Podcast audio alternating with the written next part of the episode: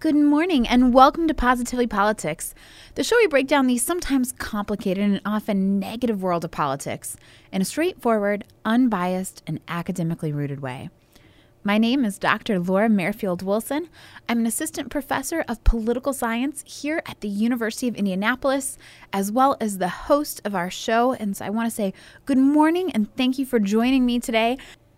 I can't believe it, but we only have two more shows until the new year, which is crazy to think about. I know if you're doing the math right now, you're thinking, no, no, there's more than that because there's there's more weeks, there's more Saturdays until 2018. But actually, I won't be on air next week. Um, we run special holiday programming with our station. I'm really proud to be a part of a station that does this and and recognizes the festivity and the importance of the season. But nonetheless, I won't be with you then next week. And so we'll only have one more week until January. Luckily for us, all of the really big things are going to be happening in the upcoming days, and a couple of really important things have already happened um, in terms of kind of last minute December politics trickling in. And politics is funny like that, where I feel like sometimes you do have short breaks, you'll have lulls if you will. And I, I suspect that from Christmas to New Year's, that might be the case for us. Nothing too crazy going on. Of course, our state legislature is getting ready to ramp up for session. Congress, of course, will be on recess. Um, but things still continue, but they're not quite as active. And then you have periods like this past week, and what I think we'll see this upcoming week, where holy moly, every day is a headline. And and these are really exciting, crazy things going on. I feel like the last couple weeks have been um, be important things, but sometimes kind of downer topics and stuff that maybe isn't as as promising or as exciting. But two really important things: one that's happened and one that is going to, or potentially I should say, potentially going to happen. Looking back this week, of course, would be the Doug Jones, Democrat from Alabama. That's right, Democrat from Alabama upset against Roy Moore, the Republican, um, and what that means for the special Senate seat, the race. I think a lot of people have been reading into this. I don't want to say too much. I, I don't think that's a thing to read into something too much, but I think they've been interpreting it um, in a way that probably isn't quite as accurate. So I, I, wanted to talk about that. What does this mean? Why do we care about it in Indiana? And we should, in my opinion, we should care about this. And then the other thing, looking forward to next week, um, you know, as we speak, Republicans are still negotiating on the tax plan, um, bringing it out of reconciliation so that they can ultimately try and pass it. They have six days and I'm a person who uh, gets a little anxious with deadlines. I'm not a procrastinator. I'm not. Uh, but that said, I, always get nervous when they're coming up really close. And so, for Congress's sake, I'm, I'm a little anxious in this regard, but they have six days to actually pass through the plan. And as of yesterday, it looked questionable of whether or not they're going to do it. Now it looks more clear. Some things happened Friday afternoon, and we think that, in fact, um, this probably should go through. But nonetheless, something that's really important. This would be big for the Republicans. Um, I think it could be good for Democrats as well, and definitely something great for the administration to uh, end the congressional session before the holiday, um, the holiday break. So, looking at back at an important election this week on December 12th, so that was Tuesday, Doug Jones was a Democrat competing against Republican Roy Moore for Jeff Sessions' Senate seat. Remember, this is the one, of course, that Sessions left to take on the position of Attorney General in the Trump administration, and thus it was vacant. Um, and you had Luther Strange kind of stepping in. He was initially appointed by the, the Alabama then governor, Robert Bentley, before he stepped down from office um, upon threats of impeachment for an, a relationship he had while married and in office and improper use of funds and, and everything that happened there. So Luther Strange is serving in this capacity. And then that was who the president backed in the Republican runoff election because there were so many Republican candidates running for this seat that they ultimately had a runoff between the top two getters, which were Roy Moore and Luther Strange. And initially, President Trump had supported Luther Strange. Ultimately, Roy Moore wins out in this special election, and it's clear it's going to be a Moore versus Jones race, and and then the Republicans um, had really had a conundrum on their hand. And I think this is one of the things I find most interesting about the race itself is, is a lot of people are reading into it and saying like, oh, you know, Alabama's purple now, and uh, and oh, this is the this is just the the turn the Democrats needed. You, it's difficult to say that just just to say that because there's so many different dynamics that happened between the Jones and Moore race. You can't take out of the fact um, that Moore was accused of child molestation, sexual harassment, um, and that there were repeated confirmations of, of these accusations. Um, and a number of these came out this past year. There's the famous Washington Post article, and then you hear more and more women coming out about it. And and it's not just something that comes out and is disregarded. As honestly as it might have been if it happened not even a year ago, if it happened 6 months ago, people may have said, okay."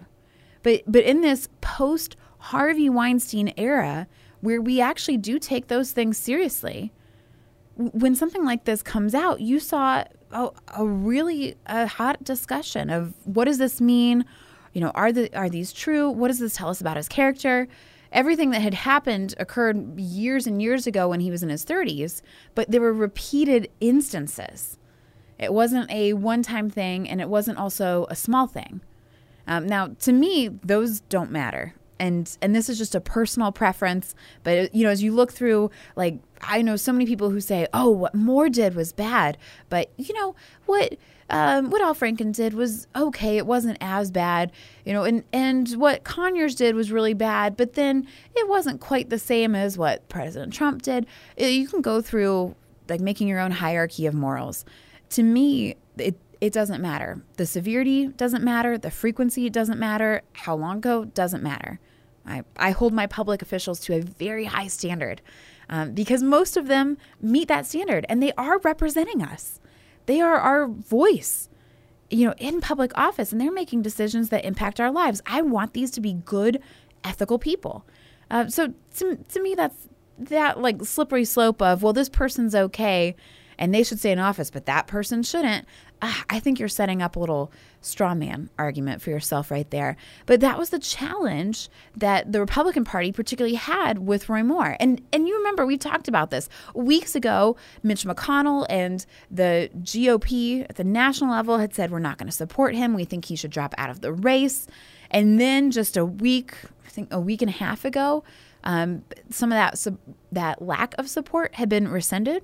that makes sense. The support had been revived, and all of a sudden, Moore was getting this um, this support from the party. I, I think it was very difficult for the party in the state where you say, "What do you want to do?" And likewise for a lot of voters. Now, this is not to detract from Jones. I know I'm spending a lot of time talking about Roy Moore and the question marks behind him. But when people say, oh, Jones's election is this is this national movement, this is the beginning of, I, I am less careful. I'm more careful, I should say. I am less convinced that's the case. Now, it might be. I think this is great for the Democratic Party. I could give them the momentum they need to hold on for 11 more months in terms of, you know, almost a take back the Senate. They lost it in 2014. This could be the push to get things going there. I, and I think it it does say a lot um, the, the, the mobilization for the party, something that they really struggled with in 2016, arguably in 2014 as well. The fact that they were able to successfully do this in Alabama, um, you know, it, it could say things on a national level. But when people read so much into it, you have to consider the fact that you had Roy Moore, who had very unique uh, backgrounds. He, he wasn't a perfect candidate, he was very flawed. And it reminds me in a lot of ways of our last presidential election, where you had two candidates that a lot of people didn't really love. You know, and they'd say, well, I don't like this about this candidate, but I'll still vote for them. And the challenge that Roy Moore posed to Alabama voters, especially the Republicans, was do you vote for someone that you do not agree with on a moral level, but represents your party and maybe your policies better than the opposition? To me, when you look at this race, the two people who really broke through and and really just two people that really made this happen were both Senator Richard Shelby, so he's a senior senator from Alabama, and then the African American voting bloc. So with Senator Shelby, he came out days before the election, um, and, and in a really candid interview, said that he couldn't vote for Moore. He just on his conscience, he couldn't do it, that he was writing in another Republican's name. And so he, he wasn't going against his party, um, but at the same time, he wasn't the doing the party over country, you know, as uh, Kay Ivey, who's the current governor of Alabama, was doing. And uh, I'm citing that as an example. Jeff Flake, the junior senator from Arizona who announced retirement two months ago, um, wrote kind of famously a, I think it was a $100 campaign check to Doug Jones. And, you know, Flake's the Republican, Jones the Democrat. But in the memo line, he said country over party. And I think that was the sentiment. It wasn't the words that he used, but I think it's the sentiment that Senator uh, Shelby had as well. We just, you know, couldn't have done that. If you're just joining us, this is Dr. Laura Merrifield Wilson. I'm talking about Moore Jones and why this matters to Indiana. And the other group I mentioned in terms of who really brought it out, who who really um, is deserved credit for the Jones victory, would be the African American voting bloc. And they came out in drive in droves that you haven't seen in the state of Alabama and really in this country, if we're being honest, since the 2008 election of Barack Obama. If you look at the numbers themselves, and there's these fantastic uh, infographics going around, so it's really easy to find them, but based on gender and race. So white men, white women, black men, and black women, like overwhelmingly, black men and black women, and by overwhelmingly, I mean 93 and 98% respectively, voted for Jones over Moore. And I I can only imagine, I know a lot of people have mentioned this, but part of that was because of the re- remark that Moore made that the country was better during times of slavery because everyone was happy. Which, you know, is going to resonate very strongly with African American vo- African American voters in the state of Alabama where slavery was allowed, and I feel very confident their ancestors were in fact not happy. You you know, this was another important group that came out in support of Jones. And when you look at the race overall, it was incredibly close. The Secretary of State, uh, Merrill, was counting through, and they estimate that they had 22,000, almost 23,000 votes for writing candidates. I noticed some of them, if it's always a fun joke, some of them are for Nick Saban. I am from Alabama. I love Alabama football, Roll Tide. He's he's the Crimson Tide head coach. I just don't know, guys. I don't know how he could be a senator and a football coach. I think the competition is stiff out there. We barely made it in the top four. Thank you so much, Ohio State. I'm very sorry to all Buckeye fans. But you, had all these write in votes, and that ultimately made the difference because even if you look at the split in terms of the, the vote difference, this was a very, very close race. So Jones ultimately pulled through with 49.9% of the vote. I keep wanting to say majority, and you know, you're familiar with the numbers. Of course, that's actually just a plurality because the majority would be over 50%. And then Moore was slightly behind, um, just a little over 1%, with 48.38% compared to Jones' 49.92. Now, one thing people say, like, oh, will there be a, a recount? You know, what, what will they do? You have to have within half a percent to automatically trigger a recount for the state. And so the only way you would have a recount – which could happen, would be Roy Moore personally funding it himself. That'd be very tedious. I haven't heard anything of the sort that, was actually going to happen, other than it's a possibility that could, but I haven't heard anyone saying that's what's going to. Um, and in addition to be very expensive, it'd take an incredible amount of time. And I just don't know that Roy Moore has that. Um, that said, he hasn't conceded the race yet, but a recount is highly unlikely. Um, and you don't have the certified vote. You probably won't have that for a couple weeks um, when the Secretary of State, John Merrill, will ultimately produce that. But nonetheless, it looks like Jones has won it out. And so, of course, these are this is the question: What are the implications?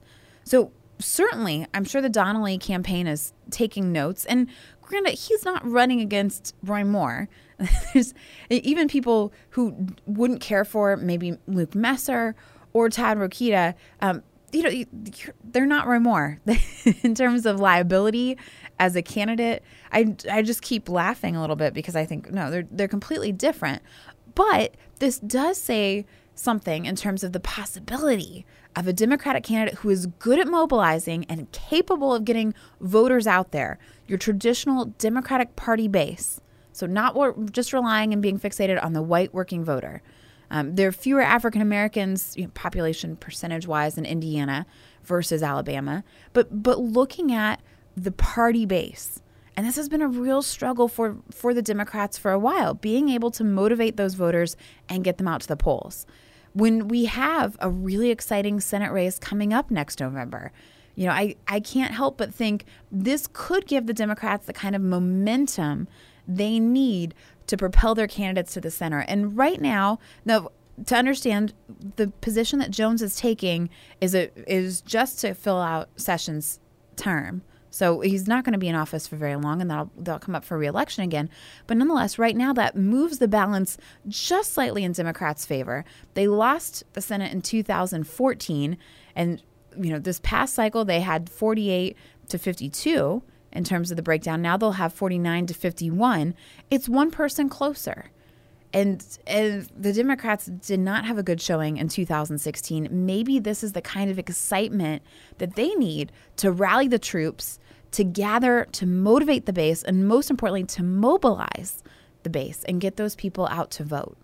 Um, segueing just slightly here, if you're joining us, this is Dr. Laura Merrifield Wilson on Positively Politics, um, talking about the two important events this past week and this upcoming week. This past week, of course, was Jones' kind of upset victory against Roy Moore in Alabama. They'll now have one Democratic senator and one Republican senator from that state, much like us here in the Hoosier state. And we'll have our own exciting Senate race in just shy of 11 months. So exciting there.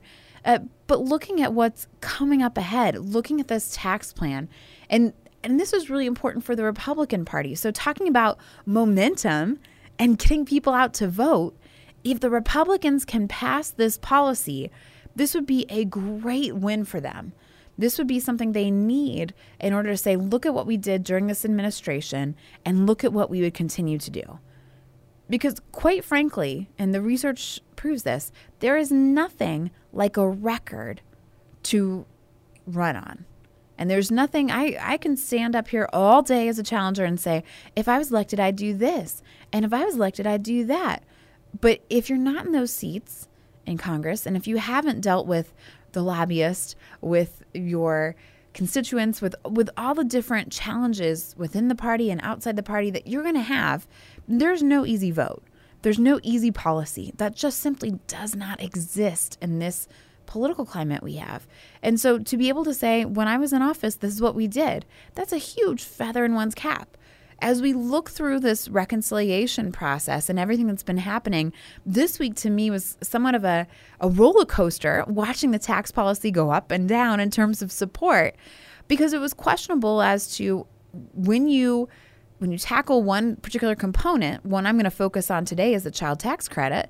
But when you when you're looking at that, realizing you have people who want that and people who don't. So how do you finagle it to include it to get the votes you need without upsetting people who would then rescind their vote if you went too far? And this is one of the things that I find really interesting is if, if you've been looking at how that has shaped up as a policy, I I remember watching this when it ultimately passed through the Senate floor a few weeks back, that late Friday night, wee early hours of Saturday morning, one things that Florida Senator Marco Rubio was very upset about was the child tax credit. And and he was even more upset the following week when the president suggested that they could raise the corporate tax from 20 to 21 or 22 percent. Um, but there was no discussion of the child tax credit, which was something that Rubio had been vehemently arguing for that Friday night and ultimately was shot down by the party. But what had been happening this week in terms of tax policy was it looked for a split second that you weren't going to have enough votes to pass it again in the House. And remember, so we're looking at 52 48, 52 Republicans, 48 Democrats. All 48 Democrats are going to vote against this. There's there's no way policy wise they will support it. You need all the Republican votes you can get if you're the party. And they already knew Bob Corker was against it. He was still against it for the same reasons he was against it before. He was concerned about the national deficit. There was nothing to appease him in terms of what they were willing to give, thus, he's off the table. So now your balance is 51 49, precarious at best. Then you're looking at some question marks. You have Susan Collins, you have Mike Lee, you have Marco Rubio, you know, all these people. How you can only allow one, you know, one, two people to defect tops. And even you have one person defect, um, like Bob Corker, you're okay. If you have two people, you know you can have Mike Pence come in as the leader of the Senate and break the tie for you know as part of being vice president. You can't have any more than that. Okay. The thing that was really interesting was looking at the negotiation the Republican made Republicans made with Marco Rubio. So he was really big on this this tax child credit. And it looked like for Marco Rubio from Florida and Mike Lee from Utah that if this was not going to be considered in the new version, they would not support it. And and I say it looked like Mike Lee was never very specific on it, but Marco Rubio was. And Rubio had given interviews where he said, if they can't do this, you know, for the working class of America, I cannot support it. He was very strong on that. Um, and up until Thursday, he said, I won't support the bill because he felt so strongly that this part had to be included. So ultimately, Friday, I think Friday afternoon, it felt like yesterday, um, where, where there's a basically a concession given and that will allow the tax child credit the increase from 1100 to 1400 in terms of the refundable part of a $2000 child tax credit so that brings up the threshold that impacts a lot more families ultimately that was what rubio was arguing for and he says essentially at this point yes now i will su- support the tax plan but for the party this is really important because the clock is a ticking and a talking we have Friday before our Senate and our House are let out for a holiday recess. And so they do not have much time to make these negotiations, to make these decisions. Tax policy, I've, I know I've said it many times, but it's worth repeating. Tax policy is inherently complicated. It's part of taxation. You're always creating loopholes. You're always trying to create a way that you tax people who you feel should be taxed more and you you lessen up taxes on people you don't feel should be taxed the whole questions about equality and fairness what is fair what is equal you know going to the heart of tax policy just as for democrats jones win could signify a much larger victory and a push for excitement and enthusiasm for the party I, I think this policy is needed for the republican party as well and it's complicated. Yes, it's difficult. There's very little time to complete it. It looks like it could be done. And I think for the party, this is a must have. This is something they just have to complete. Uh, likewise, with Jones winning in Alabama, it, does it signify you know, big, larger changes, much like tax policy. No, we're talking about one person, one policy. But does it show that parties who are organized and get together and work very hard and mobilize interest, it shows they can actually accomplish things. I think we all suffer when our parties get lazy or um, are just less motivated. Oh, lazy sounds so harsh. Let's say less motivated. They're less motivated. They can rest on their laurels. They feel good about what they have. They rely on what they know. We, we all suffer because politics is not static. The world in which we live is constantly changing. I want a policy and a party that represents these kind of changes and is is actively working for my vote and for my interests. I know that's exhausting for the political parties. But at the same time, this is not old school. You can't just count on someone always voting for the party just because they have. Democrats learned this a very hard way in 2016, relying on the white working class vote.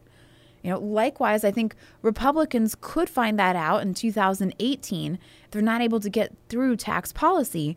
And people say, well, but what, what did you do? You know, you're, you're in session for so long. What did you accomplish? I, I don't think either parties can just let this go. And we're better, even I say this, I'm sorry to my third party friends, but we are better as a country if you have two very competitive parties because they're interested. And then they're they're taking into consideration all the little differences among the people that support them and not just relying on their base, but they're looking for those independent voters, how to get them on their side. They're looking for those voters that maybe they've done well with, but not exclusively. You know, I'm thinking Hispanic voters, oh, oh maybe like a decade ago, where it was really a toss up. It was like, oh, you know, Cuban Americans tend to be conservative, Mexican Americans tend to be liberal. Where would they fall? How will this divide out? And they tended to go more in support of Democrats, but they also don't tend to vote as frequently. But, you know, looking at those kind of differences, we need active and engaged parties. And that brings me to my hope for you this holiday season. If you're joining us, this is Dr. Laura Merrifield Wilson. It's Positively Politics here on WICR 887 The Diamond. In the few minutes I have left, especially because this is the last time I talk to you until after um, Christmas and Hanukkah, whatever holiday it is you celebrate around this time of year, I, I wanted to say if I could ask for anything for any person, something I think everybody needs and could use more of, um, despite the fact that they may think it's not important. So I'm one of those kind of gift givers. I know I don't buy the cool, exciting, shiny stuff. I buy the necessities. I think those are important. That that's very valuable. But in terms of something that people need in this season of giving, I think we need to have more tolerance and a willingness to listen. And politically, I think that is so important. We can see examples of when this has gone very well and where people were willing to sit down and cross party aisles to accomplish things. And we've also seen a number of examples where this goes horribly. And then it's just hatred and it's filling your own mind with ideas that support everything you already believe, creating yourself your own little echo chamber. And you never stop to listen to the opposition. I I think too often we do that. It's too easy to do that. I don't think that's the right thing we should do. And especially for this time of holiday season, I mentioned it during Thanksgiving. This is when people have a lot of political conversations, they're with family. You're always taught to not discuss religion and politics. And I, I don't know a lot about religion, not a religion professor, but I do know about politics. And I think being told, oh, don't talk about it, we just don't discuss that eh, that's I think that's completely wrong. For what we want as a democracy, you know, if we want people to be educated and engaged and informed, I, I want people who are well rounded. And I, when I think of this as a professor, when I think of this as a parent, when I think of this as as a person, a friend, every capacity, uh, every role which I play, I think no, I, I would want people to know different opinions because what I hope is the what they ultimately believe is not just the response of, well, that's how I've always believed, and um, well, that's tradition, or that's that's just what that's what my parents told me. You know, it's it's a response of a well thought. You know, I I consider the options, and ultimately, this is what I believe is most important.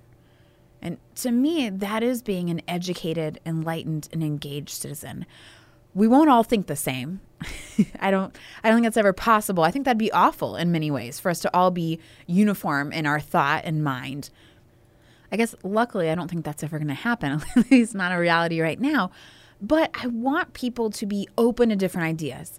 And so if you give yourself or anyone else a gift this season and if you're cheap and practical like me, there's nothing wrong with that. Don't apologize. That's good. You're saving money. That's important. But something you can give in addition to, I don't know, the old Navy socks that were on sale for a dollar at Thanksgiving, great value, by the way, is the discussion of politics and is the tolerance and maybe even acceptance, if you're ready for that, of different viewpoints and perspectives and being willing to engage on a respectful level. That's very important here on a respectful level that you can say, you know what, I don't agree with you and we're coming at it from different angles, but I see where you are. You know, I can understand why you believe that way. It's not how I believe, but I can understand that. I, I just think about what that would do for our social conversations, for the state of politics in our community, and how people would feel if we had more conversations that were like that and fewer conversations that were the short, snippy social media posts, um, trying to call people out or say, well, if you don't agree with me, or if you didn't vote the way I voted, or blah, blah, blah. You know, just basically excluding people and, and not engaging and not being open and welcoming. If there's anything I believe this time of year is about and this season is about, is you know it, it is in terms of opening up to community and being appreciative and grateful for what we have um, but also understanding not everyone's from the same position we are. And so for me i think the most important thing we can do in a holiday of giving is being tolerant being understanding ideally being accepting of differences and especially those that are political I encourage you to engage politically this holiday season, you know, whether or not it's over hot cocoa or Christmas dinner or whatever it might be that you do, to have a conversation with someone who feels differently than you, you know, and to not have it end in, in screaming and tears. That would be a holiday victory. And I think that would also be very helpful. Um, to you and to that person. So that is my wish for you. Thank you so much for joining me this morning. This has been Dr. Laura Merrifield Wilson on Positively Politics here on WICR 887 The Diamond feel free to shoot uh, email to me, reach out to me at lmwilson at und.edu. Always love hearing from you. But for WICR 887 The Diamond and Positively Politics, this has been Dr. Laura Merrifield Wilson. Have a wonderful holiday, and I will catch you back once more before the new year.